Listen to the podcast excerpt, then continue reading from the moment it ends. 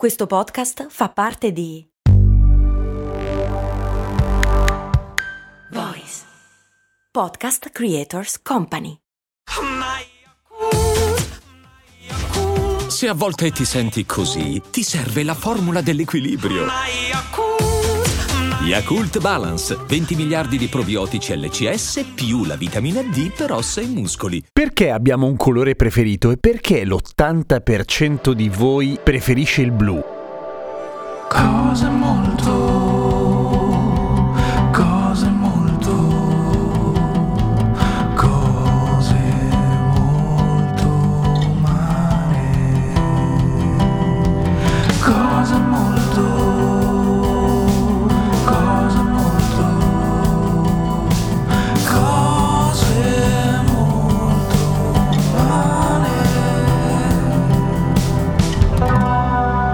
sono Giampiero Kesten e questa è Cose Molto Umane, il podcast che ogni giorno, 7 giorni su 7, ti spiega o ti racconta qualche cosa. E oggi volevo parlarvi del fatto che, per quanto sembri di poco conto, la questione del colore preferito è stata studiata un sacco e ci sono delle risposte là fuori. Intanto, perché ho detto che per l'80% di voi probabilmente il blu è il colore preferito? Intanto ho detto voi perché per me no, ad esempio, ma perché le ricerche dicono così, che l'80% degli adulti, se non altro, le cose però non restano uguali durante la nostra vita, nel senso che in genere da bambini non è il blu il colore che preferiamo, ma prima di questo, soprattutto, perché abbiamo un colore preferito? In fondo chi se ne frega, giusto? Secondo una ricercatrice che si chiama Karen Schloss della University of Wisconsin-Madison, fondamentalmente perché abbiamo delle cose preferite in generale e quindi anche nella gigantesca categoria dei colori, ma in genere non è arbitraria la scelta, nel senso che per quanto riguarda gli adulti soprattutto,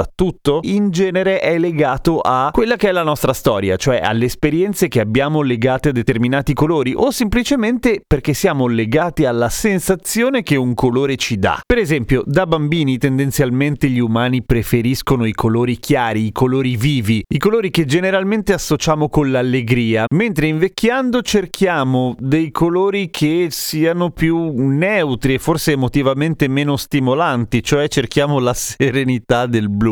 Non, non è una cazzata. E il fatto che bene o male l'80% degli adulti, e questa cosa è assolutamente cross culturale, nel senso che ci sono pochissimi paesi in cui questa cosa è diversa, ecco, dicevo, quasi tutti gli adulti del mondo preferiscono il blu, partendo però da gusti diversi, probabilmente perché appunto converge anche la nostra volontà di trovare un attimo di pace e serenità, essendo il blu associato a questa emozione, mentre da piccoli siamo un pochino più scavezza collo a quanto pare.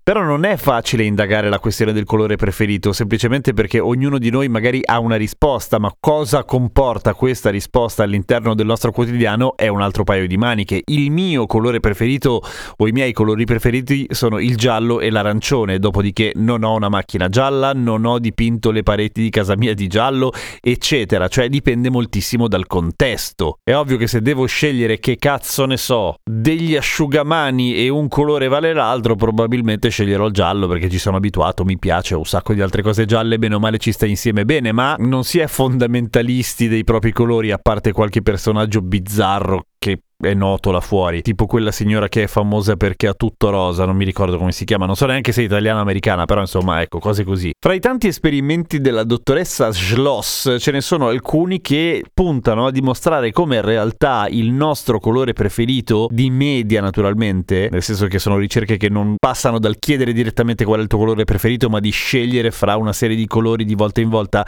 Ecco, il colore preferito muta durante l'anno anche in base ai colori della stagione, un po' come se i nostri gusti in qualche modo si armonizzassero con il nostro mondo esterno. È simpatico, è come se ci mimetizzassimo, cioè è che probabilmente riceviamo stimoli emotivi che cambiano di volta in volta e quindi cambiano anche i gusti dei nostri colori, pensa te. E ovviamente tutte queste ricerche non possono non parlare della questione azzurro maschietti e rosa femminucce, che tra l'altro abbiamo già trattato in una puntata di cose molto umane che mi ero divertito tantissimo a fare, in cui viene fuori che la questione del rosa e dell'azzurro per femmine e maschi è completamente culturale, anzi pilotata dal marketing. Era la puntata 410, vi metto il link in descrizione. Appunto, a proposito di questo tema, un'altra dottoressa, la psicologa Domicelle Jonauskait dell'Università di Losanna, ripete quella che per molto tempo è stata una teoria ritenuta valida, cioè quello che le donne, essendo state procacciatrici, sono più attratte dal rosa perché esistono le bacche rosa e dice che ovviamente è una cazzata epocale. Solo che siccome lei è una grande ed è una studiosa, non dice semplicemente che è una cazzata epocale, ma cita anche degli esperimenti e delle ricerche fatte con dei popoli non occidentali in cui la pressione culturale è completamente diversa e in cui appunto fra le bambine e i bambini questa cosa non c'è neanche un po'. Tra l'altro è interessante vedere come la pressione culturale per cui rosa per i maschietti è male è così forte che non solo nessun bambino quasi preferisce il rosa rispetto a altri colori, ma questa cosa ce la portiamo dietro per tutta la vita, cioè nel senso solamente da adulti si riesce a essere razionali riguardo, se sei maschio voglio dire, riguardo al tuo eventuale amare il rosa oppure no.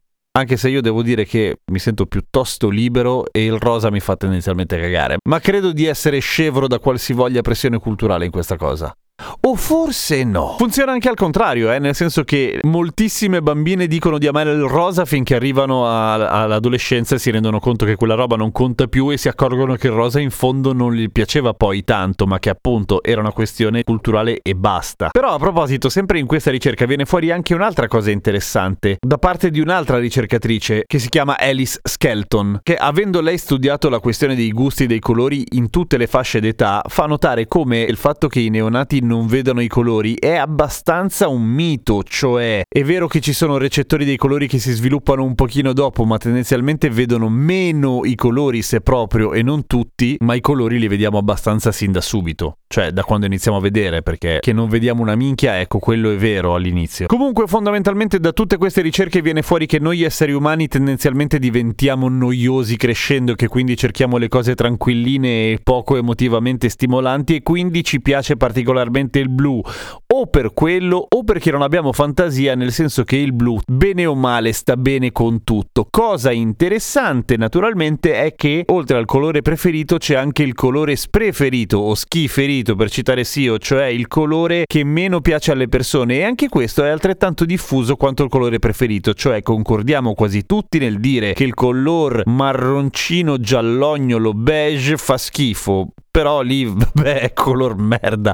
Nel senso è abbastanza evidente. È culturale? Probabilmente sì. Nel senso che è un colore che appartiene alle cose se pensiamo al cibo non buone. La frutta andata male la, la verdura andata male quelle cose lì insomma cose poco appetitose. O appunto la cacca che anche quella è appetitosa e, ma in quel caso c'è una ragione, cioè più che pressione culturale, si può parlare appunto di esperienza. E voi, anche se siete adulti, ce l'avete un colore preferito? E soprattutto è davvero il blu o queste ricerche esagerano? Perché nella mia esperienza personale, ok, sì, è vero che il blu va forte, ma l'80% davvero così tanto? Boh, voglio dire, sono ricercatrici, tre ricercatrici che fanno quello di lavoro, per cui mi fido ciecamente. Però comunque. Seguimi su Instagram, sono Radio Kesten. E se vuoi rispondimi qua sotto alla domanda nei commenti su Spotify, poi ti rispondo su Instagram. A domani con cose molto umane.